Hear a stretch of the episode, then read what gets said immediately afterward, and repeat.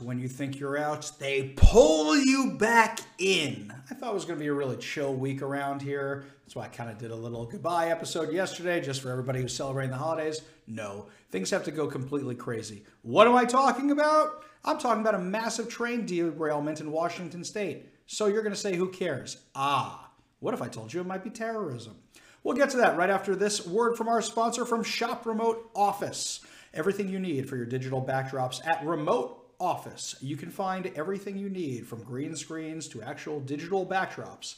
Anything you need to look impressive, professional, and cool in your Zoom meetings and any other platform. Go to shopremoteoffice.com, enter the discount code Ari Hoffman, A R I H O F F M A N, and save 10% at shopremoteoffice.com. Well, yesterday at 11:45 a.m., a BNSF train derailed near Custer, Washington. Where is that? Go northwest of Seattle. It's up there near the border. This train was a giant train of over around 109 cars. They don't even know how many cars were on this thing. It was so big. 109 cars bringing crude oil up to Canada. These trains go back and forth all the time. They're working on a pipeline, but there's a bunch of activists who want to stop the pipeline. This derailment was so bad that oil spilled, caught fire, and there was a massive plume in the sky. The Washington State Patrol told everybody within half a mile of this thing to evacuate. You could see the smoke from that far away. That's how bad it was. They shut down Interstate 5 in both directions for over an hour. It was so bad. When residents were allowed back at their home, finally, when the fire was under control, they told them to shelter in place, to stay in their homes because the air quality was so bad. Something struck me as odd about this whole thing.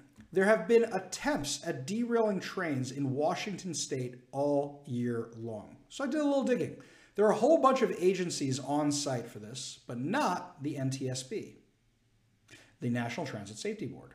They're usually the guys who show up at a train derailment, at an airplane crash, any of that kind of stuff. They're usually the first ones there. Instead, I saw the Department of Ecology, I saw the fire brigades, all that stuff, which made sense, but I saw the FBI. And that got me thinking, why would the FBI be interested? Now, granted, you know, you always want to, you know, get rid of terrorism or anything else like that. You want to make sure it wasn't any of those things. But why would they be there the National Transit Safety Board isn't? Could it be they already have a theory about what's going on?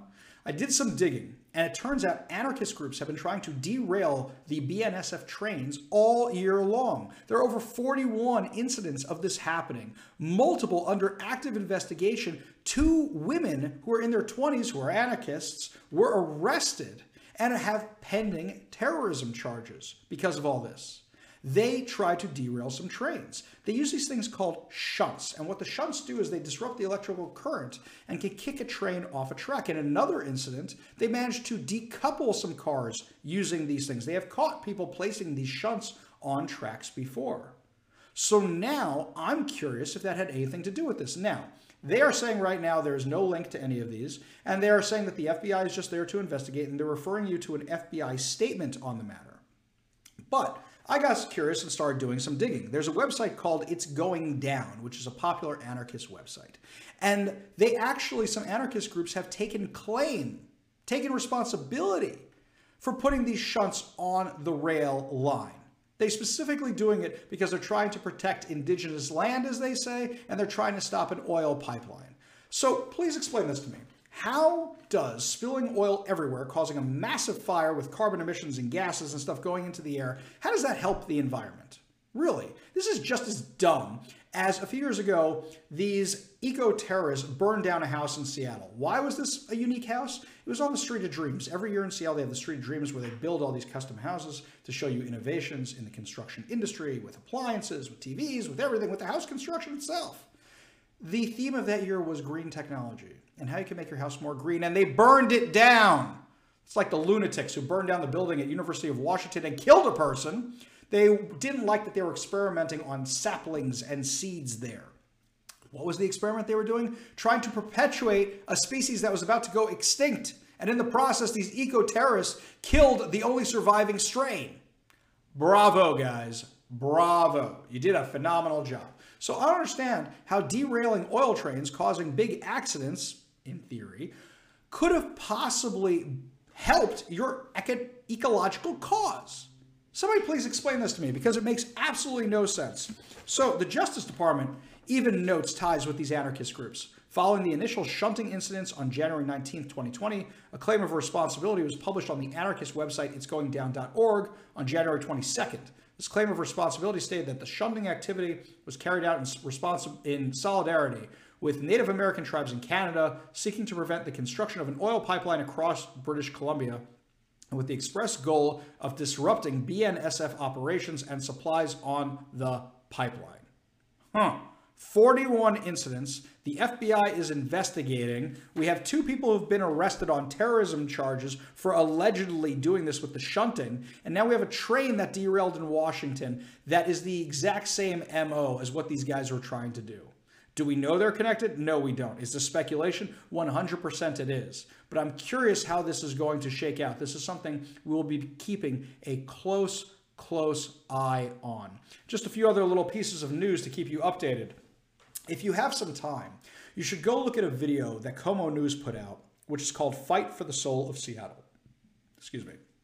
Fight for the Soul of Seattle was a sequel to Seattle is Dying, which featured yours truly talking about how bad Seattle was getting with the homeless problems, with the drug problems, and actually provided solutions too. Normally these things just say, this sucks, look at that. No. Eric Johnson on KOMO News, Matt Markovich on KOMO News, they do a great job of saying, okay, this is no good, try this instead. In Fight for the Soul of Seattle, it's pretty much, well, we told you this was going to happen, and now look what happened. Look how bad things have gone in Seattle with the drug problem. And in doing so, they went after an organization called the Department of Emergency Services, which is DESC, and they are located in downtown Seattle. They have facilities all over the place. And these guys claim that they provide shelter for homeless, drug treatment, mental health treatment, blah, blah, blah, blah, blah. I have spoken to the staff there. I've spoken to people who represent the organization, and they can't answer basic questions about their success rates. They can't explain why the whole area has tons of crime in it. They can't explain why people who live in these shelters commit crimes in the area. They cannot provide evidence of their success. And KOMO News called them out on their contributing to the problem in Seattle while claiming to want to help. They have some very murky financial connections as well that I'm doing some research into. I've done some preliminary stuff and I'm not liking what I'm seeing. Anyway, they released a statement yesterday trying to deny everything in the video, saying it's not true, we do a great job, blah, blah, blah. Check out this video right here, which was taken from inside one of their shelters in downtown Seattle. You can't see it, but when they put the cow dewormer, you know the good worms are mad So the So, coming down your body. so, so well, can I ask you something again? So you've been here five years, Uh, yeah. and they, and you said they come in and do an inspection once a month. Uh, sometimes once a month, depends, once, it's supposed to once a month, sometimes they don't come for a few months. Oh, something they don't come for a few months. Yeah. Well, they know with me, I talked to my case manager, and she knows I'm not usually like this, so, I mean, they don't usually make exceptions for their shit for months like that, no. Well, like, if I had bugs in here, then they would do something about it right away, you know? But they've seen this, right? Like, like yeah, this, they have, but she knows, like, I mean, and they don't mind that you stay like this, huh? Yes, they do mind. Is what I'm saying. But it's only been like this for like less than three months. Oh, You know what I'm saying? Like, well, okay, the first month it was kind of fucked up. Second month it got kind of more fucked up, and then the third month, which is the fast month that just passed, when it got this bad. You know, it was a kind of a thing where it didn't happen all at once, obviously. and they and they told you that that they don't mind if you sell No, drugs. no, that's not what I said. I said I talked to them and I told them why. No, but I'm asking you this. They Five years I lived here. I came over on time. My place finished clean, or at least halfway clean or decent. Right? they, they they don't mind if you sell drugs to each other. No, they don't. They told- unless, unless you sell it to somebody that's really crazy, crazy, you know? That's what they told you. You take advantage of people. They told you that. Well, okay, just they don't, they won't outright say. They said this is this, this is this, okay? Okay, so basically, they know when I used to sell dope, they said, okay, I started selling to Billy. Now, Billy is like this. Looks pretty terrible, doesn't it? That's what happens when people have a drug addiction issue. They completely forget about their surroundings. They're not conscious of their surroundings. They hoard, they destroy things. I know this because unfortunately I had a friend who went through this, and this is what his house looked like. This is why the streets of Seattle look the way they do. We have a massive drug problem. Stop calling it a homeless problem. That's not what it is. We have a massive drug problem. In fact, even Seattle, years ago, said it was over 80% of the people on the streets they encountered who they offered shelter and services to had a drug problem. I can only imagine what that number is now. So that's what the inside of DESC looks like. People claiming they're doing a great job. They can't even take care of the inside of their own facilities. Oh, sure, if you ask them for a tour, they'll show you the brand new rooms they have. They're not going to show you the ones people are actually living in because then you'll see that and understand why there's crime because these people follow the housing first model. Let me tell you what housing is. Housing first is. They say if you get a roof over everybody's head, excuse me, if you get a roof over everybody's head, everything will be better. No. All you're doing is moving all the problems inside out of sight so people can't see it anymore. You need to take care of that. You need to actually address the substance abuse issues and get these people help. Why are the leftists so opposed to getting these people treatment? Why is that? Because they want it out in your face so you voted more money. That's why.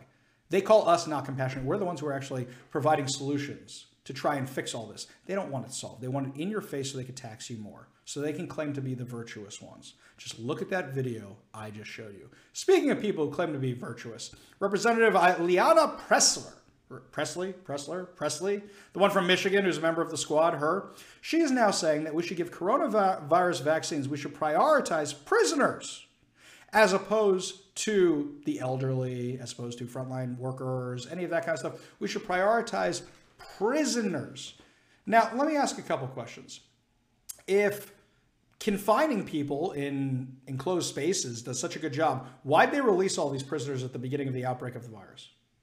If the virus only has a 99.8, uh, sorry, has a 99.8% recovery rate, why did they release all these prisoners at the beginning of this? If masks work so effectively, why don't you just give all the prisoners masks? Because the truth is, is they are looking for an excuse to release these people onto the street. That's why they did the New York bail reform law. That's why in Seattle they're trying to make misdemeanors actually not a crime. They don't prosecute crimes in Seattle or Los Angeles anymore or in Oregon because they want these people on the streets. They believe that jail overall is no good and that nobody deserves to be in prison. There are people who deserve to be in prison.